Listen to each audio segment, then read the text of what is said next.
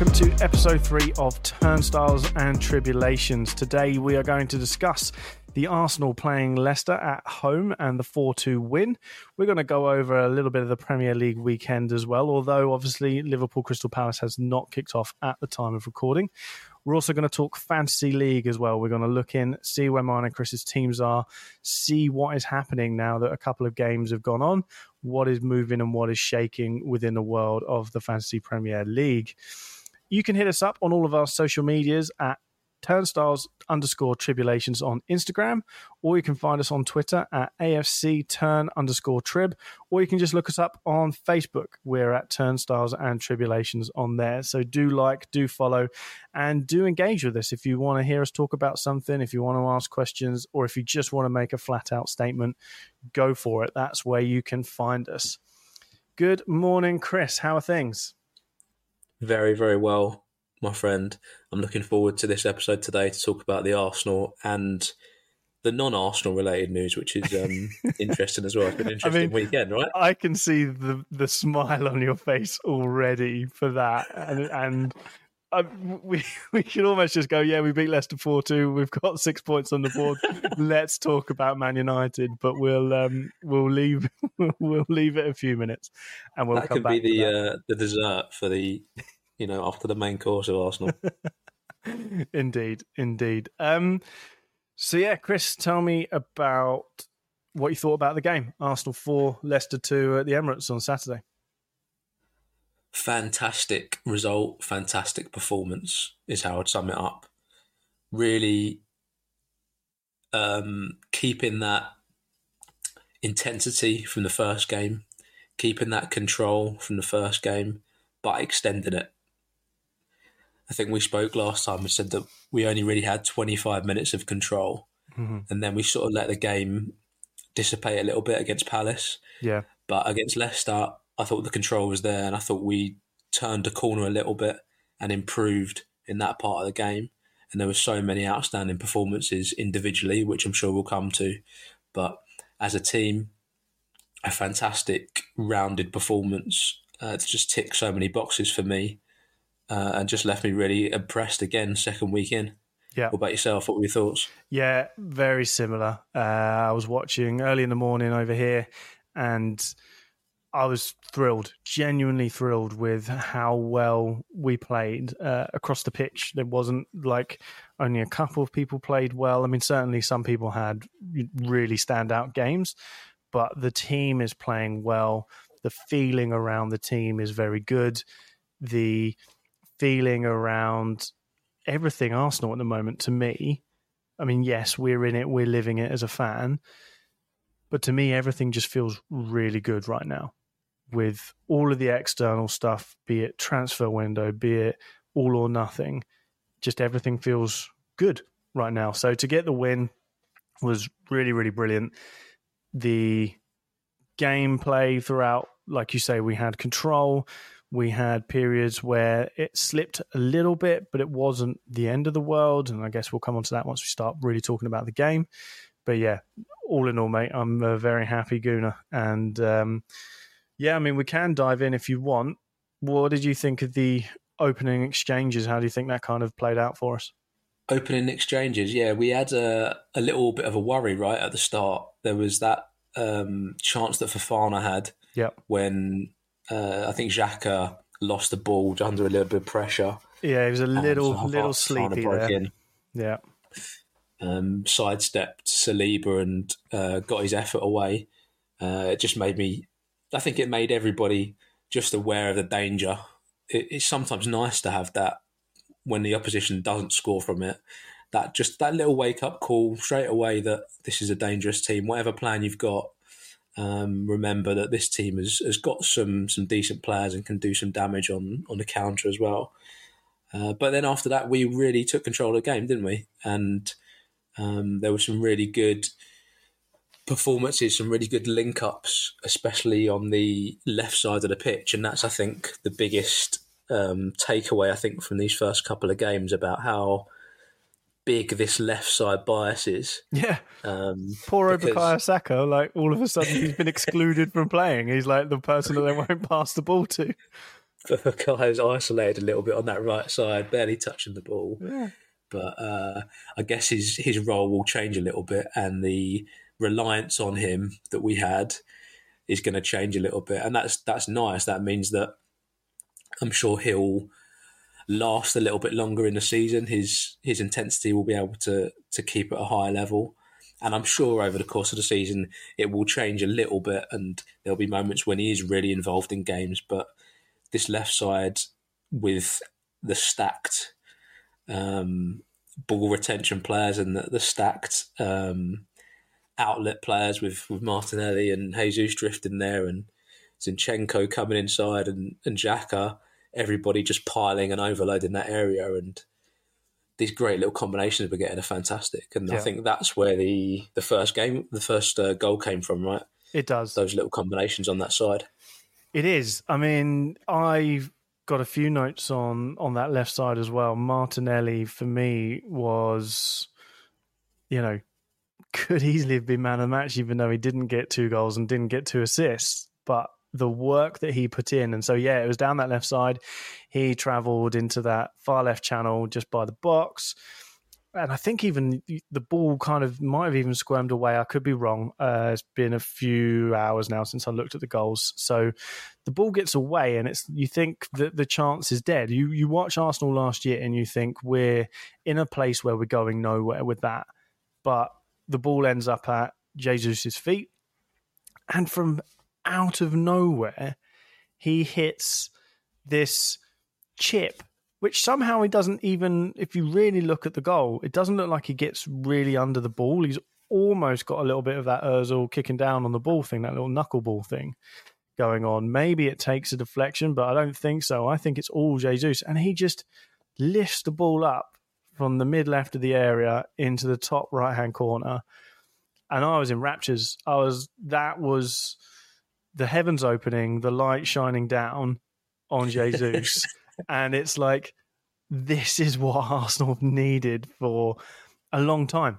We we know we've had a couple of good uh, strikers over the last five seven years, but we've not had anything like what Jesus is now bringing to the party. And mate, I was dancing around the place with that start. And like you say, the left hand side played a huge role in it. What Martinelli did in the build up, Zinchenko, I think Xhaka was even involved in some of the build up. The uh, the goal though was just sublime bit of skill in a place where Arsenal, if we had the ball there last year, you would think that we're having to play that back out of the box to just whip in a cross that goes to no one. But now we're scoring. Yeah, really is incredible finish. Absolutely incredible finish. When there's no space to get a, a, shot away that's low, and when there's no space to find up find somebody with a pass in that position, it takes a real intelligent player to decide to lob the keeper from there. Mm-hmm. To see it and then to execute it is really incredible. Um, and he's he's looking like a complete striker.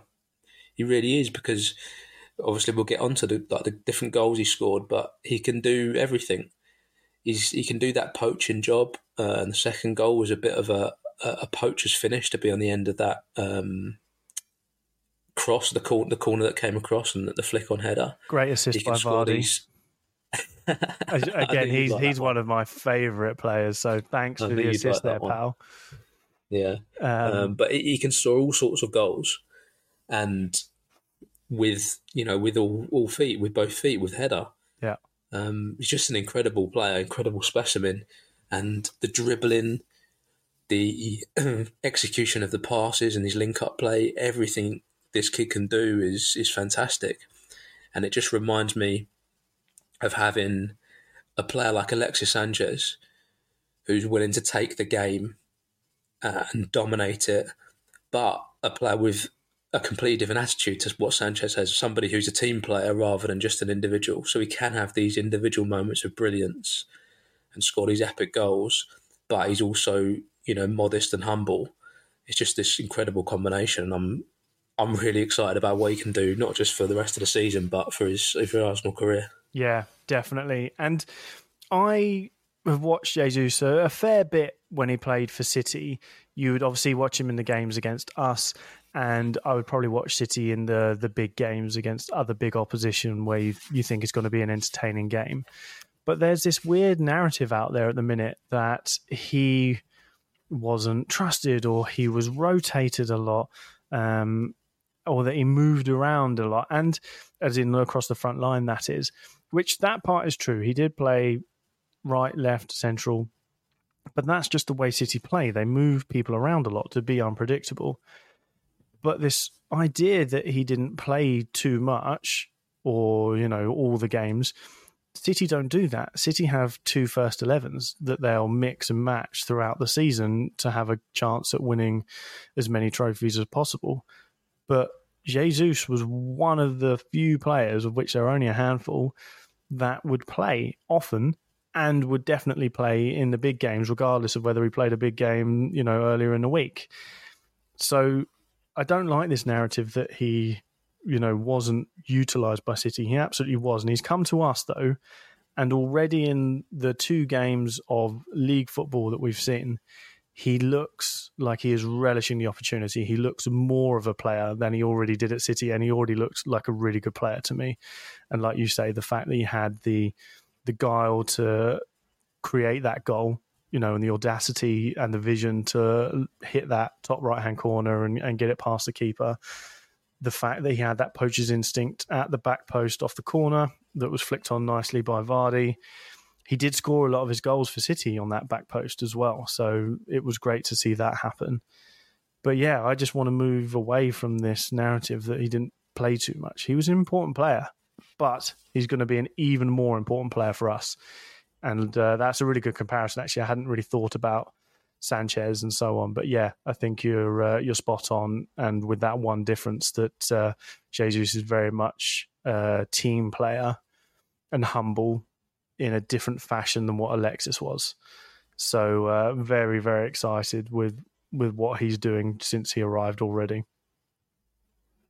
Yeah, that, that position he took up for that second goal, the corner, where he's in that back post. I think we mentioned it on the first podcast or maybe on the second last week about how many goals he might score from that position.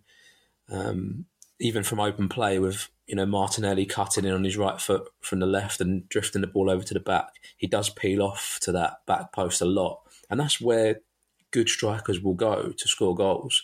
That's where the ball's going to end up, unless you're going to get across your man and the ball's going to come in low you're going to have to drift off towards the back post. And he's just so um, intelligent with his movements, and he's going to pick up a lot of goals in those sort of positions. Um, do you want to discuss the, the, the other couple of goals as well, and then get well? just performances. If, if you don't mind, I just want to tack on to that where you're talking about the space and so on that he finds himself in. Even when he's crowded by defenders, he's strong if you look at the chances, the chance against Evans where he, he turns him and shrugs him off and sits him down, unfortunately, um, he gets uh, tackled just as he's about to try and get the shot off, which would have been his hat trick if he'd have managed to get that one in.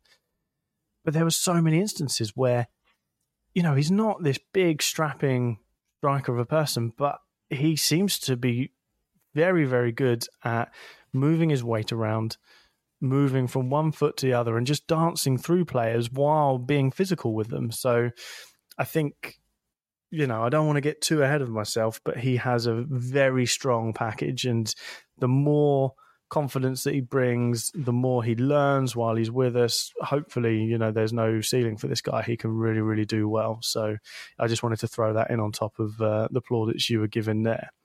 Um, so yeah, you were talking there about then moving on to the other goals. So I have something maybe to bring up before we discuss the Xhaka goal. So while watching the game, I was considering the positions that Xhaka was getting into and the effect he was having on the game. And I'm sure you probably picked up on this. There was a ball through by Partey where Xhaka was the man down the middle uh, in the first half, and he got onto it. I think he got uh, knocked off the ball though, but th- I thought there and then, like, what is Xhaka doing in that position? And then there were a few other bits. He had the header that was just on the post, and a couple of other times where he's in the final third or even in the box with a shooting opportunity. And I'm like, Granit Xhaka is not Aaron Ramsey. Why is he there? And Aaron Ramsey missed plenty of opportunities too. But uh, I was like, what is he doing there? He's not known for goal scoring. So I just wanted to throw that out there before we then discuss the Xhaka goal. so I, just, I, just, had to put that out there because I, I, I was I was very confused by this. So before we jump on to the Xhaka goal, is that position being held for somebody else? Or is that what we're now going to do with Xhaka? Is you know, are we going to work and try and develop him as someone who's going to arrive a lot like what Smith Rowe does? Someone arrives on the scene and then puts the ball in the back of the net with a one touch. Is that what Granit Xhaka is now going to be bringing to the team? And then we come to the fact he's in the penalty area. Jesus has nicked the ball after Ward has spilled it, and he slots in uh, a tap in from eight yards. Yeah, I think Xhaka is playing the role that Arteta wants that player in that position to play. And it may not be his natural game, and it's not the not the natural game that we've seen from Xhaka while he's been at Arsenal. But I think he's a player of high football intelligence. He's a player who comes across as somebody who will be a manager possibly in the future, but a player who really understands what the manager wants from him and is willing to do this role that's maybe not quite in his comfort zone. Although I think he has played further forward at times for, for Switzerland. But he's making these runs and these movements to get into the positions that Arteta needs that that left eight to get into. The issue comes in that I don't think he's great in the execution when he's in the box. Although he did get his goal, we have to give him some credit for that. Yeah. Um, and he also had a the header right at the start um, from that cross. He burst in towards the back post and got got a header away. Yeah. But generally, I don't think he's great executing it. But it's great that he's willing to play that role for the team. Now, whether that, like you say, is being reserved for somebody else, and whether that's a position that in the future we'll sign a player for, whether that's the position that Fabio Vieira is going to going to play or Emil Smith Rowe when he's in the team, I'm not sure. But I do like what Xhaka is doing. I do like the positions he's getting himself into. Yeah. And maybe he will get himself a few goals from from getting that position, and maybe he'll prove uh, prove me wrong. Maybe with the with the execution and the um, the quality that he shows technically to, to, to get shots away and to score goals in that position. Well, if maybe he, has, he will over the course of the season. If he has as many chances as he did in this game, yeah, the the obviously the more chances he gets in goal, the the more chance he's got of actually scoring one. And yeah, I think uh, it was just something I wanted to touch on. Like I say, I know he scored, so it's a bit of a, a put down when he's gone and put one in the back of the net. But for me, I just felt like, oh, is this is this a tailor made position for Smith Rowe? But are we then, if we if we put someone like Smith Rowe there, are we then handcuffing him to this? Maybe not quite as attacking position as he might normally play, or he was playing last year.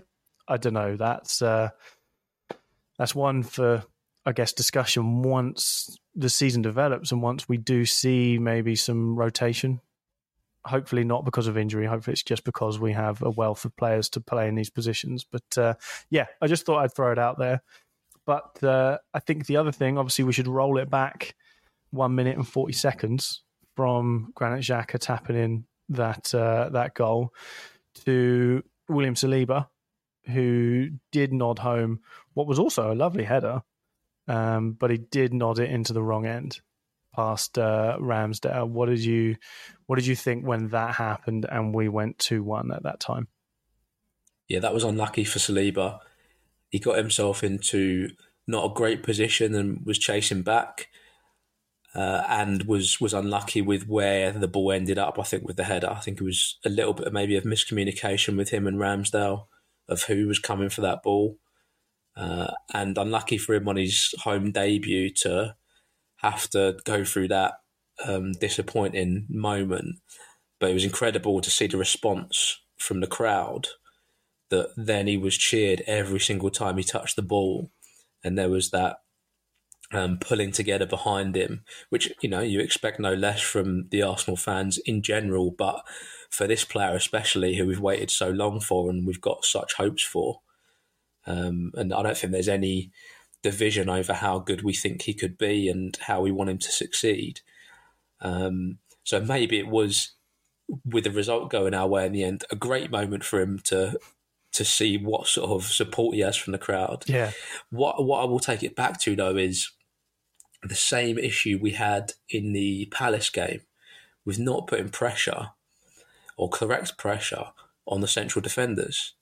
Because if you're going to leave a lot of space in behind, you cannot give players who can play long passes loads of time to make them.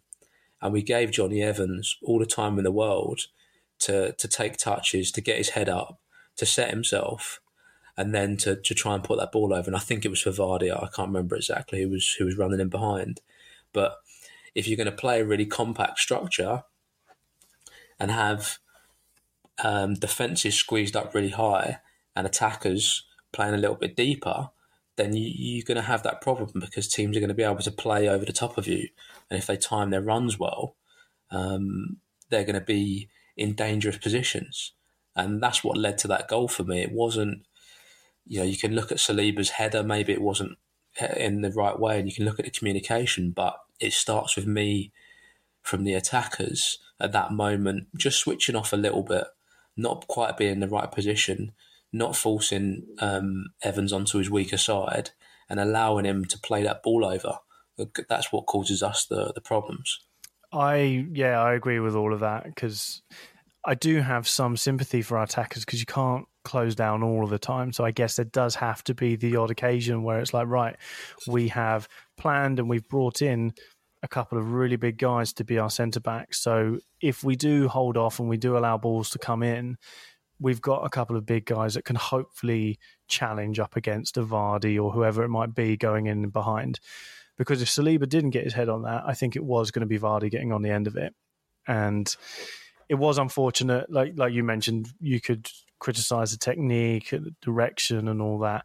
The really funny thing for me was, I think within a minute before that, he headed the ball clear for, for out for a throw in, uh, middle of the half, and I just thought to myself at that point, and when it was two 0 oh, I really like Saliba. He's just no nonsense. He just gets rid of the ball. He just doesn't faff about.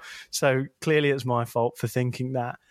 And uh, I thought it, like you mentioned, with the crowd um, and Ramsdale's reaction, immediately getting up, uh, patting him on the back, and just saying, "Look, we we move on."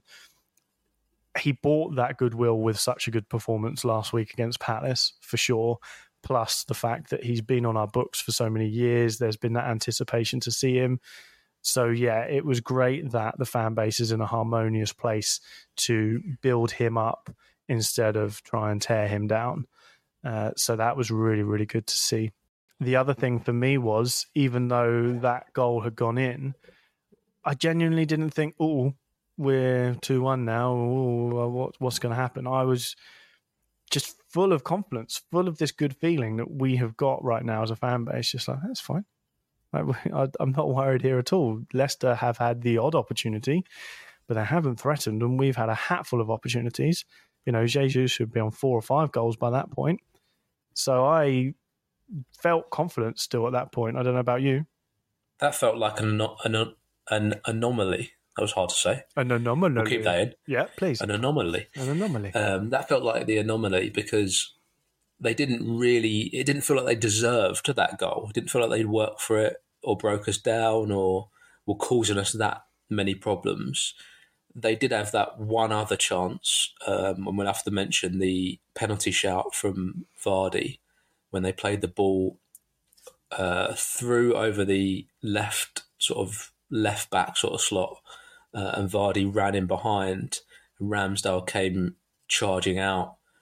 I don't know what your thoughts were when that first happened, but my initial reaction was that Ramsdale had made quite heavy contact with him because the look on his face was one of guilt. it, it, it, looked like a goalkeeper who had thought, ah, I fucked up there a little bit. Uh, I shouldn't have been charging out there. and it looked like a little bit of lapse in com- concentration from from the defenders and from Ramsdale. Um, so I was surprised then when you know looking on the VAR that there there wasn't really any contact at all. That does surprise me that you thought that because I thought a little bit differently when he came out. I did think not enough for a penalty. I thought if there was contact, it was barely anything, and that Vardy was uh, trying to buy it by kicking Ramsdale, probably. And I actually thought Ramsdale was very calm in the aftermath of it. He didn't lose his cool, he didn't go nuts. I think he knew quite happily I didn't touch him here. VAR has to go in my favour. Right. So it goes upstairs, and then I hear the the words that no Arsenal fan wants to hear. Mike Dean is on VAR, and I was just like, "Oh God, he's to probably give a penalty and send him off, and then send off Jesus just because." And I was shocked. Obviously, you see it, you're like, "There's no way he can not overturn that." And thankfully, you know that's the case. It it gets overturned, but watching the replay, I actually think Ramsdale was quite aware of where he was, what he was doing. He has a moment's hesitation with about two steps to go before he closes Vardy down, makes the move to go to him and try and get into him. And at the last minute, I think he has made that calculation in his brain. Okay, the way we, the position we are in in the penalty area, the direction he and the ball is going, I'm safe here. I'm backing out of this challenge now because I know that he is not going to do anything and I'm going to be smart enough to not give away a penalty. So I personally thought uh, he outsmarted Vardy there and he backed out. And that then left Vardy in that position of needing to try and kick out going over and diving, and um, us now getting VAR decisions, which was mental. The, turn up for the books, yeah. Well, now that we've got two City players playing for us, I was I was thinking, oh, you're about to find out what it's like to not get all of the calls going for you now. But uh, yeah, that was I. I want to give Ramsdale credit. I think he pulled out with a split second left because he did know where he was, what was happening, and that it wasn't that big of a threat. So I, I want to give him the credit for that personally. Yeah, I, am not so sure. I think he was. I think that area of the field because he was. I mean, it's right on the almost at the corner of the box, wasn't yeah, it? That he came was, out yeah. to. I don't think he needs to be out there because I think there was a defender covering who was who was close enough to chase him down, and I think Vardy was was going to take a touch away from that area. So he's going outside the penalty box anyway. I don't think you need to be rushing out there unless you're going to come and claim the ball. And if you're going to come and claim the ball, then you've timed the run right. You've you've had a really good starting position, we've not seen the starting position because of the the TV cameras. But uh, if if you time those things right and you get the ball, I think you can give the keeper credit. If you come out and you're a step short in that area, I think there was a rush of blood to the head, and I don't think he should have been out that far. And I think we got a little bit lucky on that one, if I'm honest. Fair enough. Fair enough. I do want to wheel out the Xhakometer. I coined the phrase last week, so I'm gonna I'm gonna stick with it. The the Xhakometer of a clear and blatant dive that Xhaka gets a yellow card for in game one, but Vardy does not in game two. He doesn't get a book in for that clear and blatant dive trying to buy a penalty. Just want to bring it up if the Premier League are listening and uh, you know you want to maybe teach your refs to have some sort of consistency, that would be a good place to start. You've even spent time looking at it on the TV, so you could say, "No, he dived." Oh, hold on, I think there's something in the rules about diving and simulation, and that we're supposed to book them. You know, if we can just get those messages of communication out there, that would be fabulous. so yeah, that's the Xhakometer on uh, on that incident. Um, Shall we roll on a bit further into the game? Yeah, well, I think I mean I think we discussed the Xhaka goal. We did, so we're kind we probably, of at three. We probably should go to the uh, the second Leicester goal now, should we? Yeah, um, because that was a again I think showed a little bit of a defensive naivety, maybe some issues with positioning. Mm-hmm. Um, because the the ball comes down the our left side again. Zinchenko's very high up, as he's as is his job. He was reasonably um, narrow as well. It, exactly, and it just leaves space in that area for teams. Um, and then you've got that kind of uh, little overlap by the Leicester player, and then the the shot which Ramsdale uh, lets through his legs or goes through his legs. Um, I'm not sure where you think the blame lies on that one. What was your thinking on it? I think that we did get pulled out of position just a little bit. The fact that Zinchenko is running one way and then the ball goes in behind him and he has to just he's he's not moving. He he has to just stick out his leg backwards in hopes that that cuts the ball off.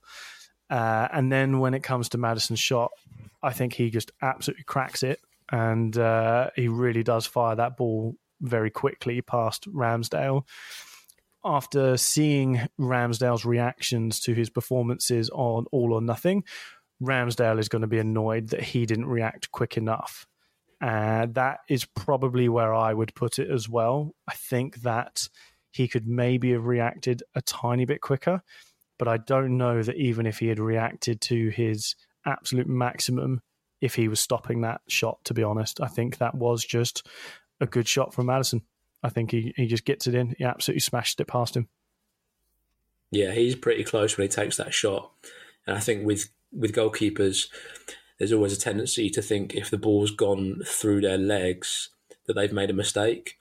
But that position to set yourself is going to give a little gap there and if the the striker hits it cleanly at at pace, it's really hard to close that that space because you're trying to make yourself as big as possible, right? You're trying to cover as many angles as you as you can, and if you can react and get your leg out in front or your hands down, great. But you really want to cover as much of the goal as possible, and I just think it was a really good strike and a powerful strike. Yeah. Um, the the problem for me lies more in the the fact that they got in that position in the first place than with with Ramsdale as a sort of error. Yeah. Um, but I think the the way that we're set up with Zinchenko playing, like you say, narrow and and high, there's going to be space sometimes in that area, and we have to just be able to recover a little bit quicker. Maybe Saliba could have come across, uh, you know, slightly quicker. Um, but it was just an area of the pitch where there's going to be some space, and we have to try and deal with it a little bit better when it's in there. Saliba comes across, and then maybe there's space created down the middle, so the ball goes there instead of to the overlap for Maddison. But um, yeah, I thought well done to them for getting that goal. It, it was a it was a well worked goal, and I think yeah, I think Ramsdale maybe wanted to go with his hand and was caught in two minds of do I stick a hand out to this or a foot, and that may have cost him the split second that might have given him the chance to save it. But like I say, I think uh, give Maddison a little bit of credit. That was a, a well hit effort. So it's three two. Leicester probably feel okay. We're we're back in the game again here. We've we've done this once. Let's not slip up again. Cue Gabby Martinelli to put the cherry on top of his own cake as well as the team's cake. Um, shortly after the restart, Leicester have the ball, and he just so delicately nicks it away from them just inside the Leicester half and lays the ball off. And then he takes a second. He's like, "Yeah, do you know what? I'm going to run for this." And I, I don't know if you've noticed as well in the replays or during the game itself, he is then gesturing for the ball the entire time after he's given it away. He's like, I want it, I want it, I want it. Comes to Jesus, who's like, You want it, you got it. And Gabby hits a really calm effort. And that's what I liked about it. You know, it, we all love those shots that are going to rip the back of the net off from 35, 40 yards. Those are always great when they happen. And when Partey finally does do that, I'm going to go berserk.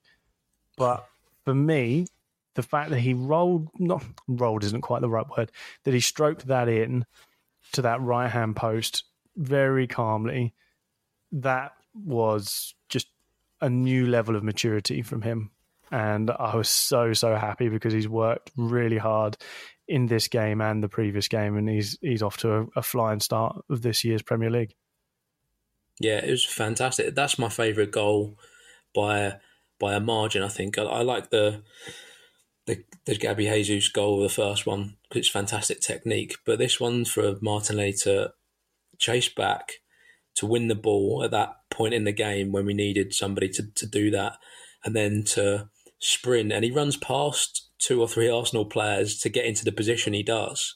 And like you say, demands the ball, takes a really good first touch out of his feet, and, and then places it in that bottom corner with the left. Mm-hmm. It's, it, you know, it, I really hope that he can get himself a lot of goals this season because I think his effort will will deserve it. But because it was a fantastic finish, yep. and everything about that goal is the way that we want to play football and the way that Arteta wants to play the the intensity and the press to go and win it, and then the intelligence to to make those good movements, and then the quality to finish. It, it has everything that goal. Uh, and like you said right at the start, I think he was a candidate to be man of the match. If if Jesus hadn't had four goal goal involvements, um, it would be hard to take it away from from him for that. But in terms of effort and overall performance, you cannot fault Gabby Martinelli in that game. He was unbelievable. Yep, he had a great game, and fingers crossed to see more of it. To be honest, and from there on out, we didn't get troubled again. Not that I can recall towards the end of the game, we we held on quite nicely. I think Jesus had another opportunity after that to try and get his hat trick, and it just wasn't to be for him at that point. Yeah, that was the Bukayo Saka shot when when Saka finally oh that guy the ball. That guy in the sort of uh, last few moments, uh, shot across the keeper, and it came to, Jesus, and he had a chance at that point to get his hat trick. He probably had three decent efforts to get his hat trick, if not four, um, yeah. after he'd got the two goals. Yep. Um, that you'd really fancy him to score. Mm-hmm. Um, but I mean, he's in the right positions to, to, to be there. But again, another one that was um, a shot across goal, and there he is again at the back post, looking to try and put it in, but um, sadly couldn't that time. Yeah, and then the roundup for my part is we just talked about him there, Bukayo Saka, and one other person who I'll throw into this same category as well, Martin Odegaard. Those two players didn't have bad games, but they didn't have uh, major involvements, or they weren't the person to lay on the final ball, for example. And in a way, this is really, really good that we're in this position because last year, if Bukayo Saka or Martin Odegaard didn't have a good game, that was our you know every, our result hinged on them, and already in it's only two games in, but already they haven't had explosive games either of them. But we've done really really well, and we've won the games without relying on their input, which for me is exactly where Arteta, I'm sure, wants us to be to not have to rely on one or two people. We do obviously need to have them firing and on form from the days where Jesus isn't going to score a goal or Martinelli isn't going to score a goal. So, if we can get that balance right, this is just such an exciting time that we're two games in. We've got two wins. In fairness, we haven't played the toughest opponents just yet, but you can only beat what's put in front of you. And right now, we're doing that. And I wouldn't say we've hit top gear yet. No, not at all. I think that, I think there's more to come and there's more players to come as well. You've got Smith Rowe to come back and, and play some more minutes. He, he came on towards the end. Fabio Vieira when he's fit, um, and then Eddie, who who looked lively when he came on. Um, there's players and there's depth now, so it's an it's exciting time for us. Um, I wanted to bring up one thing I saw or I heard after the game and get your your view on it. Um, they were interviewing Gabriel Jesus at full time, and they they mentioned about the couple of misses that he had, and he said that when he went in at half time, he'd called over one of the coaches and got the video up and watches and watches his chances and the chances that he's missed at, at half time. I was really impressed by that. Yeah. For for a striker to have that um, humility, I think a little bit to to say halfway through the game, can I have a look at these chances that I, I think I maybe should have done better on, and maybe just analyse where I've got wrong and try and improve that for the second half. Yeah, you know, is fantastic off their own back, and maybe that's uh, another thing that Arteta's brought in this this culture, maybe or maybe it's from his his time at City as well, but this culture of um, taking responsibility. Um, but I thought it was fantastic to hear that a player would go out of their way to go and do that halfway through a game, not at the end, and then you know think about for, for next week I'll try and improve. But after two goals at, at half time, to think you know that wasn't a perfect half from me. What can I do to improve it? Is fantastic people interpret things all the time in different ways, and that's that's life and one of the beauties of it. I think credit has to go to Arteta and Gabby Jesus because Arteta is trying to instill that accountability within the team, and I think one of the main reasons why he would have wanted someone like Jesus is because he will push us on a lot. You know, the term is being used; he's pushing us on to the next level. Same with uh, Zinchenko and so on, and that's exactly it he's gone in and he's not happy that he's only got two goals and he wants to have a quick look, maybe even chat with one of the coaches about, you know, what what do you reckon here? What what should we do? Because he wants more. Two isn't enough. That for me is the absolute right attitude to have. Even though we're 2 0 up, and at that point in the game, you know, we looked like we're doing well, and we did do well. I that is hunger that is desire that for me is exactly where we haven't been. And you know when we have those games in the past where we're 1-0 or 2-1 and we've allowed those last 10 15 minutes to get nervous and to have equalizers scored against us with his kind of mentality we're never going to be caught in the position where an opponent can catch us back up with 5 minutes to go. And I love that. I think that's absolutely brilliant you mentioned as well, just before touching on that, obviously Nketiah came on and he looked sharp, which he did, and he could have nearly had a goal too. And the other thing that again is just a, a real huge advertisement for where we are going and what we're doing right now is the fact that we started the game without our first choice left back and our first choice right back, but we were in a position to bring them both on late on in the game to get them some minutes as they come back from small knocks and injuries. And again, that is something we probably haven't found ourselves being able to do in a long time. But that shows that there is a good amount of depth there because we've got two deputies that have done a really, really good job. And then we're able to bring in the main guys for the last 10, 15 and both of them looked solid. Tommy took a, a cynical yellow for for the cause, but uh, all in all, mate, really, really happy with everything that's going on. The desire, the hunger. We've we've got it all going for us right now. Fantastic, man. Yeah, it's all looking really good. So we go on to our next game, and like you say, we've we've we've got a decent run of fixtures here. We've got Bournemouth up next, away, and then we've got home matches against Fulham and, and Villa. So there's no reason why we can't keep this keep these good times rolling. And put ourselves in a really good position at the start of the season rather than playing catch up, which we which it feels like we end up doing every season. It feels like our, our our starts of season can can put us in some bad situations. But to be up the top at the start and then to try and drag ourselves along with some of these top teams, it'll it'll be an interesting ride. And speaking of terrible starts to the season, stand by because we're going to get into Manchester United and what is going on there. So stick with us. We'll be back in just a moment.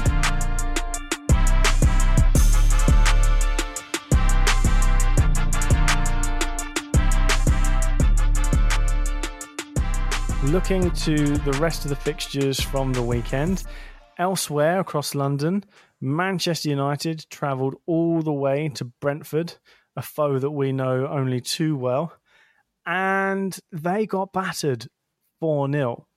Chris, go for it. Last week, I was full of praise for Ten Hag, and I thought that he was going to be the man to turn it around. And I thought that actually, although they'd lost, he was the right man for the job. Now, I don't want to be reactionary, but, but. his. but his plan, his idea for that Brentford game was about as wrong as you could get it, and it it ended up being one of the most hilarious halves of football. uh, most most enjoyable halves of football that's non Arsenal related I've ever had. um, I had an absolutely lovely forty five minutes. Well, I, watching them flounder around. I text you what was obviously half time. I, I, was out and about at that point. I had no idea what was going on in the game. And to be honest, I'd forgotten even that they were the later kickoff. So I text you and I was talking talking Arsenal result, talking podcast things, and your response of just how happy you were the of what was going on without telling me the score. So I, I said, All right, hold on here. Let let me have a look. Let me let me see this for myself.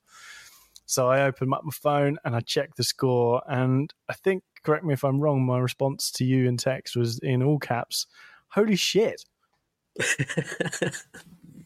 uh, there's no correction needed because that's exactly what you said, mate. I yeah, I I watched it later on in highlights only, and you're absolutely right. The in your messages at the time, and I've even, funny enough, I, I heard or saw someone else liken it to exactly the same thing. It was like watching an under nines team try and play out from the back. There was no desire from the Man United players. There was no hunger there. There was no being on the front foot. There was no proactiveness. They did also look set up in the wrong fashion. They looked all over the place. They really, really did. And one part in particular that I picked up on, which I said thank you for was Lisandro Martinez, and I'm not digging him out for being the worst player or anything like that.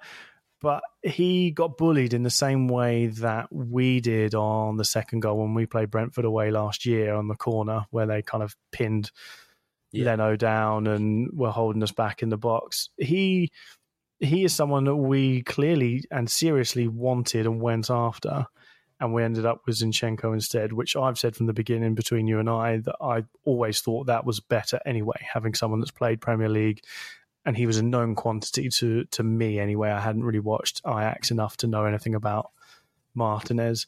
But boy, oh boy, are we lucky that Man United decided to blow us out of the water and spend 60 odd million on him because right now, in this moment, that looks like uh, not a very shrewd buy that matchup was completely wrong, absolutely and completely wrong. And he should have known, you know, with the amount of coaching staff you have, with the amount of analysts you have, the amount of prep they could have done for that game. All the focus is, you know, for for them that week is is on getting ready for for Brentford and what Brentford are going to bring. And you know what they're going to bring because you know who their main man is up front.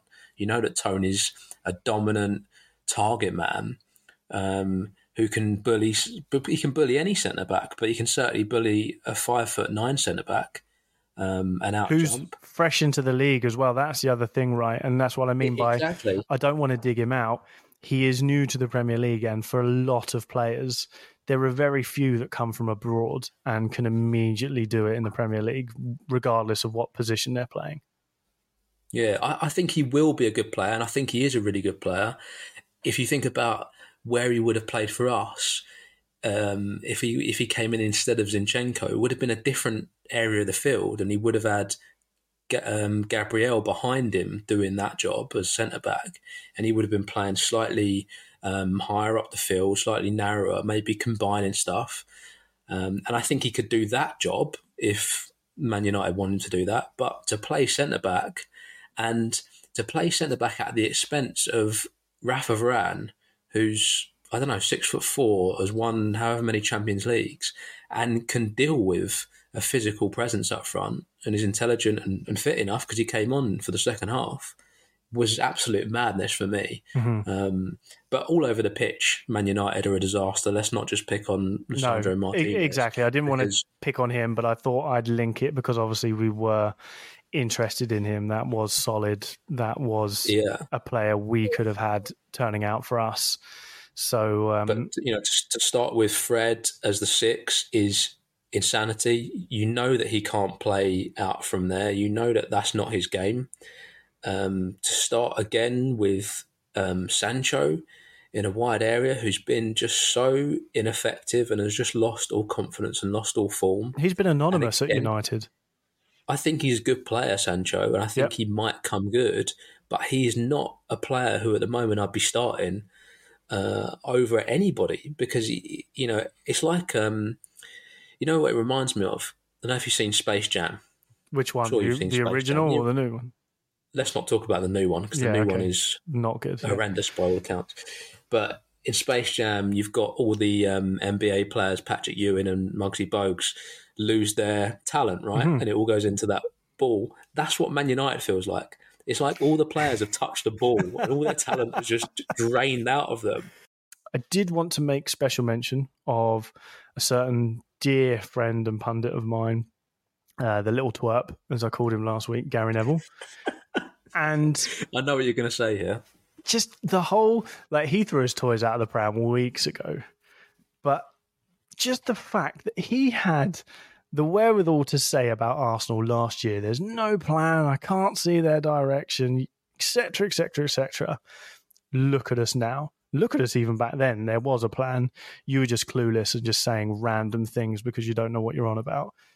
To see him distraught as he is right now, having on-screen arguments with Jamie Redknapp, who's pointing out Incredible. to him that your team is is terrible, having Twitter arguments with Jamie Carragher, who was calling him out for the fact that you know you were all talk now about the Glazers, but you said nothing while uh, while they were paying you as an employee of the club. I just absolutely love the fact that Gary Neville is probably sat at home crying still, and that that brings a lot of warmth to my heart. for fans of um, football from our generation, we've seen United dominate for so long in periods of the 90s and, and 2000s it's nice, I think, for all football fans just to take a moment to enjoy this shit show that they've got going on at the moment, uh, and long may it continue.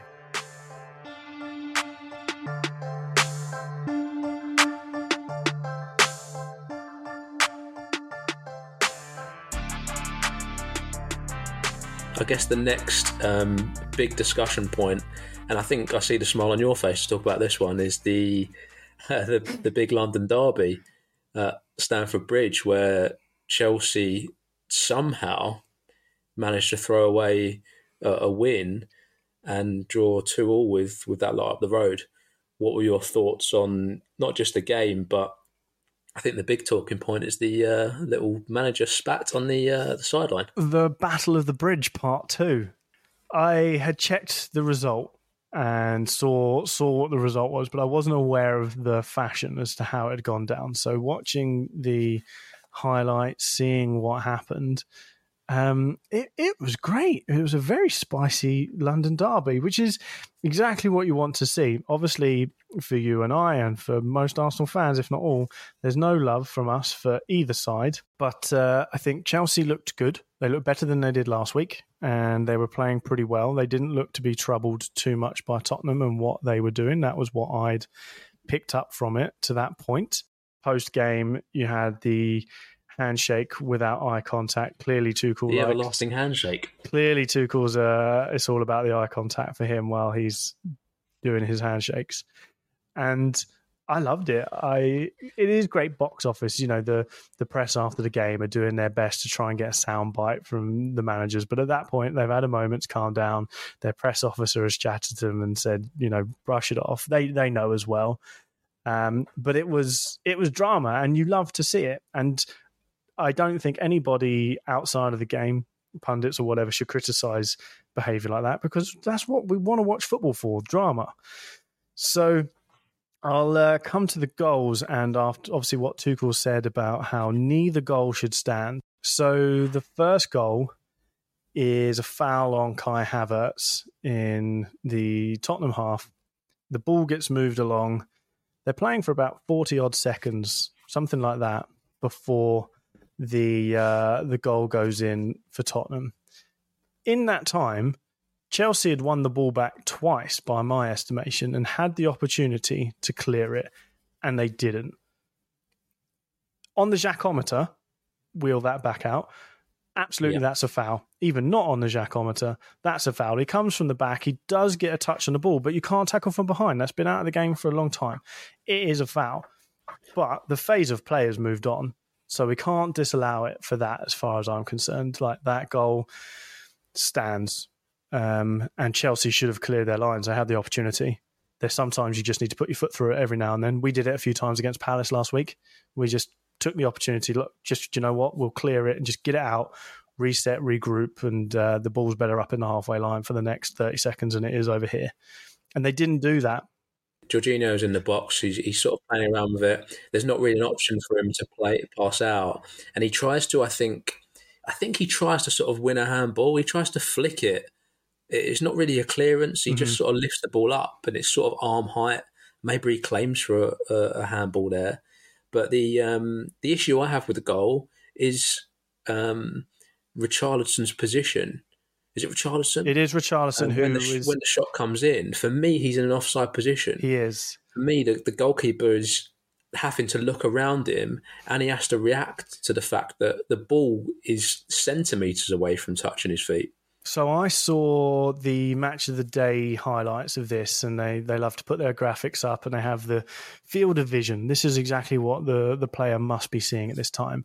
And Richarlison was barely in that field of vision from where the shot is. And to be honest, I'd probably agree with that based upon how Mendy does dive quite well to his right. But yes, as far as I understand it, that should probably be offside. That for me, though, I've seen go either way. I've seen it when it's us, and of course it will be ruled offside. And I've seen it when it's gone for everybody else, and it doesn't. Yes, I am sour about referees. Get used to it. But uh, I think it is what it is. There's a lot of time for the game to progress after that, and Chelsea had the opportunity to get the ball out, so it's kind of on them. They should do better. Yeah, they should do, they should better. do better. But I do think that there there needs to be a little bit of clarity on that ruling, like you say, because I feel like it's gone both ways with players standing in a position and a shot coming past them. I feel like we had one that was um, disallowed against Leicester at some point, or vice versa. But it, it does feel like a ruling that's not really clear, and sometimes it can be offside, and sometimes it's not. Yeah, you know, if a, if a, if that comes towards him and he jumps over it, is that offside? You know, what at what point we know that if he makes contact with the ball, fair enough. You know, he's taken a touch of the ball, he's going to be offside. But at what point is just his presence there uh, an issue. You know, if he steps over it, if he jumps over it, are these offsides? I don't really understand the rule. I think in this one, I lean more towards it not being interfering because I think Mendy had a very clear view of the shot. The only time the ball goes out of his view is after the shot has been taken and when it's on its way past Richarlison. By at this point, Mendy's already diving. It's not like he was slow to dive. Um, so yeah, it's uh, one-one at that point Reece James, who's in my fantasy, and for this exact reason, gets on the score sheet and blasts one in somehow weirdly down the middle, and Lloris just dives out the way of it. But thanks, I appreciate the points and the assist. And then it all kicks off in you know added time. My first question, because I've only seen highlights, is was there always six, seven, eight minutes of added time anyway? Was there something that had happened, an injury or, or whatnot, or a VAR check or anything? I don't know. Um, on in that half to create that injury time. And then, secondly, we come to the incidences with the corners. We're in the 94th, 95th minute at this point, and I forget which Tottenham player it was, but the the hair pull on the new signing Cucurella, and it Romero. It was Romero, Sergio Romero, who pulls his hair clear as day, pulls him and pulls him over, and that is enough of a pull to pull someone down and over because that's going to hurt. Um, and Chelsea are upset that then, with the ball being knocked out off of one of their players, that Tottenham get another corner and it's not a free kick for them. And then Tottenham score from the resulting corner that comes from that. Now, what upsets me about this is that Tottenham score from the corner thereafter. What doesn't upset me about it is the fact that Chelsea didn't get a free kick. Now I'm going to go back to a certain player, Diego Costa, and his lovely fingernails on Gabriel Paulista, and the kind of tactics that he would employ doing exactly that kind of thing hair pulls, scratching people's faces and clawing at them, and somehow Paulista getting in trouble for it for me, this is what goes around comes around. It's taken quite a few years for it to, But enjoy that one, Chelsea, because you had players that would do that kind of stuff all the time and got away with it and benefited you to the point of goals. Like I say, the bit that hurts me the most is Tottenham benefited from it, uh, and they do get a goal. But at the end of the day, uh, Chelsea Tottenham game, I'm happy with a draw. that's, yeah, that's what I've got whether, to say about it. I don't know whether um, Tuchel was saying to him at the end, "Look at me while I'm shaking your hand," maybe yeah. in a sort of uh, redknapp fashion. um, you know, he wanted, yeah. he wanted that eye contact. Well, this is it. You know, Conte and Gary Neville clearly uh, are on the same level, just being weasels. Whereas Tuchel little shit houses, but you know, yeah. So the one thing that uh, I did think after watching all of that, though, and seeing all of that messing about and you know the dark art of football that when we end up playing these teams especially Tottenham who clearly under Conte are adopting trying to be re- pretty rough and tumble um, even in the all or nothing the stuff with our coaches telling the team, you know, you know that they're going to say things, you know that they're going to dive, you know they're trying to try and get under your skin, Son and Kane especially. So we just need to rise above that when it comes to us playing them. That that was all that I thought as well. Was we just let's again with all these indicators that we're seeing so far of us being on a much better trajectory. Fingers crossed when we play those teams and they are doing those things to us, we can rise above it. And we have already had the instances in the game where we're ahead of them and we don't need to stoop down to it because uh, we could lose our heads in those situations. We have done in the past. I hope that won't happen when we come to play them because they'll try that stuff with us. Yeah, of course they will. Yeah, like you say, rise above it um, and use our talent and, and technique because that's what they'll be scared of. Um, there's only one more game I'm really interested in discussing, and I only really want to discuss it in statistics. Okay. If you don't mind. Go for it. Um, so Man City versus Bournemouth. Yep. 4 0. Yep. Haaland mm-hmm. played 74 minutes. He had eight touches of the ball. He made two passes. One of those was from kickoff. yeah, not, not. I don't have anything more to say. Not great numbers but one of them was an assist. Yeah, no? yeah, you know, you're not coming yeah. in no, with anything no, with me on that. No, no, what, fair. Yeah, one, one, one of those touches was an assist, which in a Man City game is like, oh, great, you got an assist, I got an assist, you got an assist. Who cares? I, I again watched that in highlights only, and I'm not worried about it for Man City. To be honest, there's got to be games where he has all the touches and has all the goals, but uh, it was it was a surprise. I do think there were a few opportunities where teammates should have laid the ball off to him. There was one Foden had in the in early on in the first half, and he went for the shot himself, and he I can't remember if he missed it or it was saved. And Haaland, yeah, was incredulous that he hadn't laid the ball off, and he probably should have. Um, when it comes to fantasy, which we'll maybe come yeah. on to a bit more in a bit, that it, it hurt me a bit there. Yeah, me too, mate. But I think, I think They'll be fine. You He'll know. come good. He'll come good. It's just um, a bit of an anomaly that it is an anomaly. A player of that quality would would. Have, oh no, I got it right that far, that time, didn't I? Oh, great. a bit of a, an anomaly that a player of that quality yeah. would have such a little it effect in in a game. Um, and like you say, um, fantasy wise, which we'll get onto, um, I'm sure next, painful. Stick with us, guys and girls. Thanks for tuning in to episode three of Turnstiles and Tribulations. We do really appreciate the fact that you're here and that you're tuning in week after week and joining us. Don't forget that you can follow us on our social media accounts. We're on Instagram at turnstiles underscore tribulations. We're also on Twitter at AFC turn underscore trib. We're also on Facebook at Turnstiles and Tribulations. So like us, follow us, message us comment on what we're doing in the shows, what you like, what you don't like, whatever it is. We do want to hear it. So, yeah, that's where you can find us. Stick with us, and we will be back. We're going to have a look at where our teams are after week two. Do bear in mind, though, that we are recording this before the Liverpool Crystal Palace game has taken place, so obviously those points haven't been accounted for just yet. Okay, stick with us, we'll be back shortly.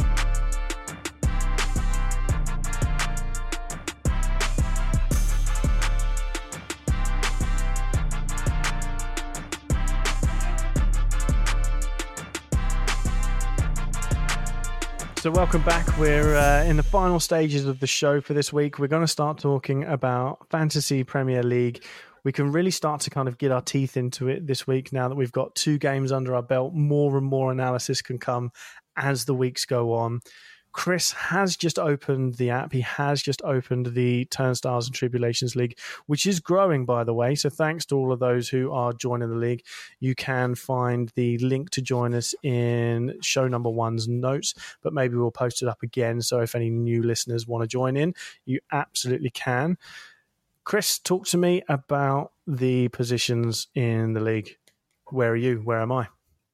Um, it, all I will say is it was good while it lasted because I, I, I, was ahead of you. You're now two points ahead of me. Um, you're in fourth position in the league on Trophy. 120 points, and I am in the Europa League positions on 118, two behind you. Um, but obviously, there's that. There's one big game to go. And there is. You know, I think everybody's going to have some players from those teams, so that will have some effect. But I mean, we can still talk about the fact that You've um, you've pulled ahead of me at this point um, with your incredible selections. I'm sure. Who were the players who scored the most points for you this week? Uh, well, actually, I've just looked at yours because I wanted to see who you've got left to play tonight, and you've got obviously Alisson, Salah, and Darwin, who could all come up big in your game. For me, Definitely. and this week, I made the fatal error of not putting enough trust in Gabriel Jesus, and I only gave him the vice captaincy. I gave the captaincy to Haaland, who, as you mentioned uh, just moments ago, didn't contribute too much in his time on the pitch other than the one assist. But yeah, Gabby Jesus streets above the rest of the Premier League with uh, his returns on the weekend. And that was basically it. Cancelo and James were my other big scorers of the week. My goalkeeper, Leno, you know, transfer to Fulham, and he isn't even starting. What is going on there? I'm not, not getting on the pitch yet, is it? And no. to really rub salt in that wound, who did I take out of my team to put Leno in? Dean Henderson. What did he do for yesterday? Saved a penalty. So in the same way that I had sweet talked you out of James Ward Prowse, who, true to form, did nothing this week. Uh, I sweet talked myself out of Dean Henderson, thinking, "Oh, Leno's going to be starting for Fulham. Uh, he'll probably be quite busy, so he should get lots of save points." And he hasn't even played a minute yet. So that's clearly a position I need to look at because I've got the Leicester goalkeeper, who I think is going to be letting goals in left, right, and centre based on what we saw. So yeah, Jesus is propping up my side at the moment, and Cancelo. I uh... yeah, I mean, obviously Jesus got me 19 points as well. Um, Neco Williams was the other one who scored highly for me. Uh, obviously, got a clean sheet against West Ham, so that helped helped in the defence, but not huge points everywhere. I was delighted when I saw Mahrez was starting. Yep because he hadn't played in the first, or he barely played any minutes in the first week. I think he came on um, for like two minutes. Yeah, yeah, uh, and yeah, four goals, no impact, nothing.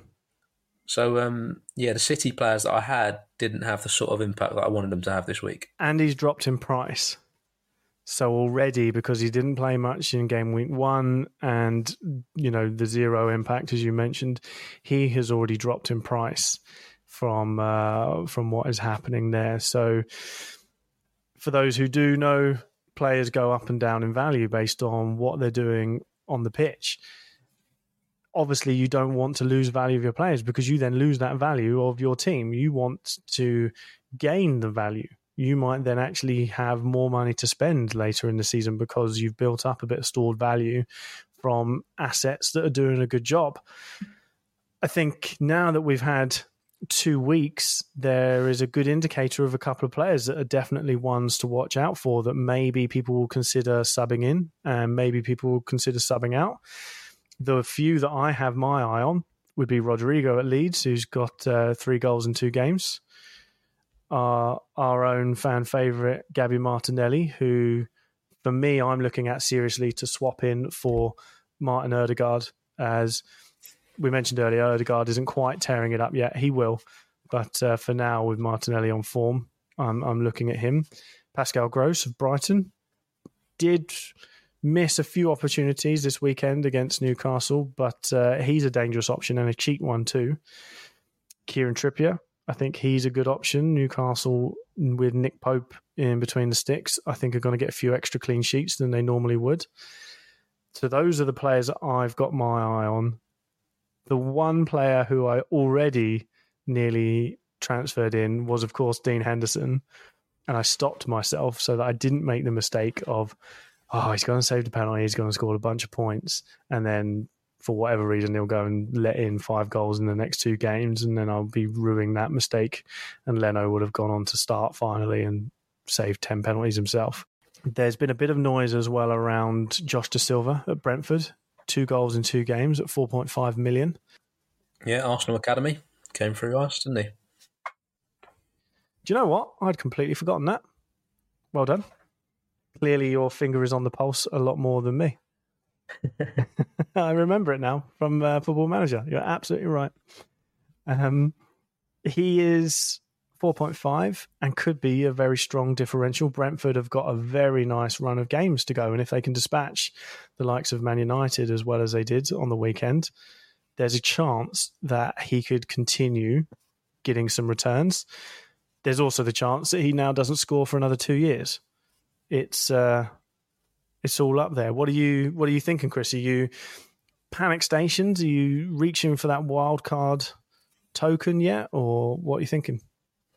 I am thinking there could be some changes next week. Uh, I'm looking at Mahrez, like I said, who hasn't had um, any real uh, point scoring, hasn't had any point scoring so far, and also maybe thinking about moving from Saka to Martinelli just feels at the moment where you know we've got that left side bias and it feels like chances are, are fall into that side of the field. Um, and Martinelli's had a really good link up with with Jesus, so maybe I'll move move across there. Um, the big one for me will be get as many Liverpool players in as you can because they play um, bottom of the league in Manchester United um, next week. Is it? Is it um, Liverpool United yeah. next week? It, it is, and it's at it's oh, at Old Trafford days. as well. So I, I, would love to oh. be there to experience the toxicity. Gary Neville um, must be considering resigning from all punditry right now and going back to management. that he must he must genuinely be thinking, do you know what? I was better at management than than watching and talking about Manu. Oh, I did not know that. That's okay. Happy days. Next weekend's going to be good. Um, that's not a bad shout, to be honest. Uh, Mahrez hasn't quite done it yet would you bring in another City player? I mean, he's Mahrez is what was eight million. He's down to seven point nine already. Um, so that does price you out of a Foden and, and someone of that. Really, I've, yeah, I've not looked at the prices yet, yeah. but um, I would like to get another City player in, um, whether that's uh, Foden or Grealish or. Well, I mean, Bernardo Kevin. De Bruyne did all right, but he will cost you twelve mil. Yeah, um, a little bit out of my price range, I think. We have we had any ideas for our forfeits at the end of the the season because um, I'm starting to get worried already. no one's gotten in touch yet. So we talked about this on last week's show. Chris and I, just on our own, whoever comes second out of us two will do some sort of a forfeit. And I can't remember who was silly enough to have suggested it out of the two of us, but we said maybe the listeners should message us on our social media and and let us know what you think those forfeits would be. So if you want to do that, you can do that on Instagram. You can find us at turnstiles underscore tribulations. If you want to do it on Twitter, at AFC turn underscore trib, or on the Facebook page, turnstiles and tribulations. And yeah, just throw out random things that uh, Chris is going to have to do come the end of the season. As I can already see the will to play vanquishing from his. I can see it in you already. You're just going to pack it in and just be like, no, I'm not doing it. Um, so yeah, do let us know that. But uh, no, there's nothing in there just yet, and there'll be uh, there's plenty of weeks to go. There's plenty of weeks to go, and like I say, I'm confident. You know, if we if I keep these Arsenal players in the side, I think they'll do they'll do fine, and then just keep picking three players who are playing against Man United. Yes. You'll be absolutely fine. Yeah, generally, I think you could pick anyone and you'll do well. You can pick defenders, you'll get a clean sheet. You can pick attackers, they'll get a hat trick. Um, also, footnote Adidas, please do not do a kit as bad as that new Man United kit for us. That's all I've got to say. that, that, neon look, yeah. That that sharpie highlighter yellow look. No, thank you. Um, is there anything else on what you're thinking for fantasy? Any other players uh, catching your eye that you would like to try and squeeze into your team? I, I was considering after the first week Mitrovic because he'd had, uh, you know, he, he, got those two goals and he bullied Liverpool. He, he was really impressive. Uh, and then he goes and misses a penalty. He does uh, this week, so I was I was glad that I didn't pick him. Yep. Uh, and it sort of put me off. I know it's it's not a, a, likely event to happen again, but it put me off touching him again. Plus, we played him in a couple of weeks, so um, obviously he's not going to score there. Well, this is it with with me and him. He's been in the Premier League before, and he hasn't quite done it. He seems to be a championship player. He can score a hatful of goals down there. He had a great first game of the season up against Liverpool, and for some reason, yeah, pulled out of the bag and scored two goals. And then maybe this is it. Maybe he needs to relish a big game to get a good return because, yeah, I, I don't see why you would put him in at the moment. I would spend that money elsewhere. Um, I'm looking at changes, but I'm not sure where yet. I think maybe just one change for me coming into next week, and that'll be Martinelli in and Odegaard out. Like you say, we're building down that left side. We're looking pretty good there.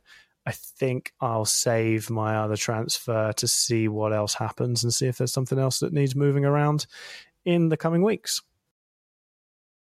Awesome. Well, thanks again for tuning in. This is a, a, new journey for us, a new journey for you listening to this show. We are obviously Arsenal fans. We do talk a lot of Arsenal, but there are other bits that we hope you're enjoying as well. So please do stick with us. Please do follow us. We're on Spotify, we're on Apple. Tell your friends about it, whether they want to listen to Arsenal or whether they want to skip on and just hear the bits about the Premier League roundup or the Fantasy League, whatever it may be, the more the merrier. We really appreciate everybody tuning in and spending your time with us. As it occurred to me on the weekend, you'd rather put turnstiles and tribulations in your ear than a cotton bud. So do that, I say. Is that going to be a, a trademark ending? Uh, it could be. Uh, we could. I could I get on it first thing in the morning. Yeah, kids, don't put um, cotton buds in your ear. It's not good for you. Nothing bigger than an elbow, apparently. Bigger than an elbow? Who can fit an elbow yeah, in your ear? Exactly. You shouldn't be stuffing stuff in your ears. No, only put Turnstiles and Tribulations, the podcast by Chris and Chris, in your ears. Nothing else.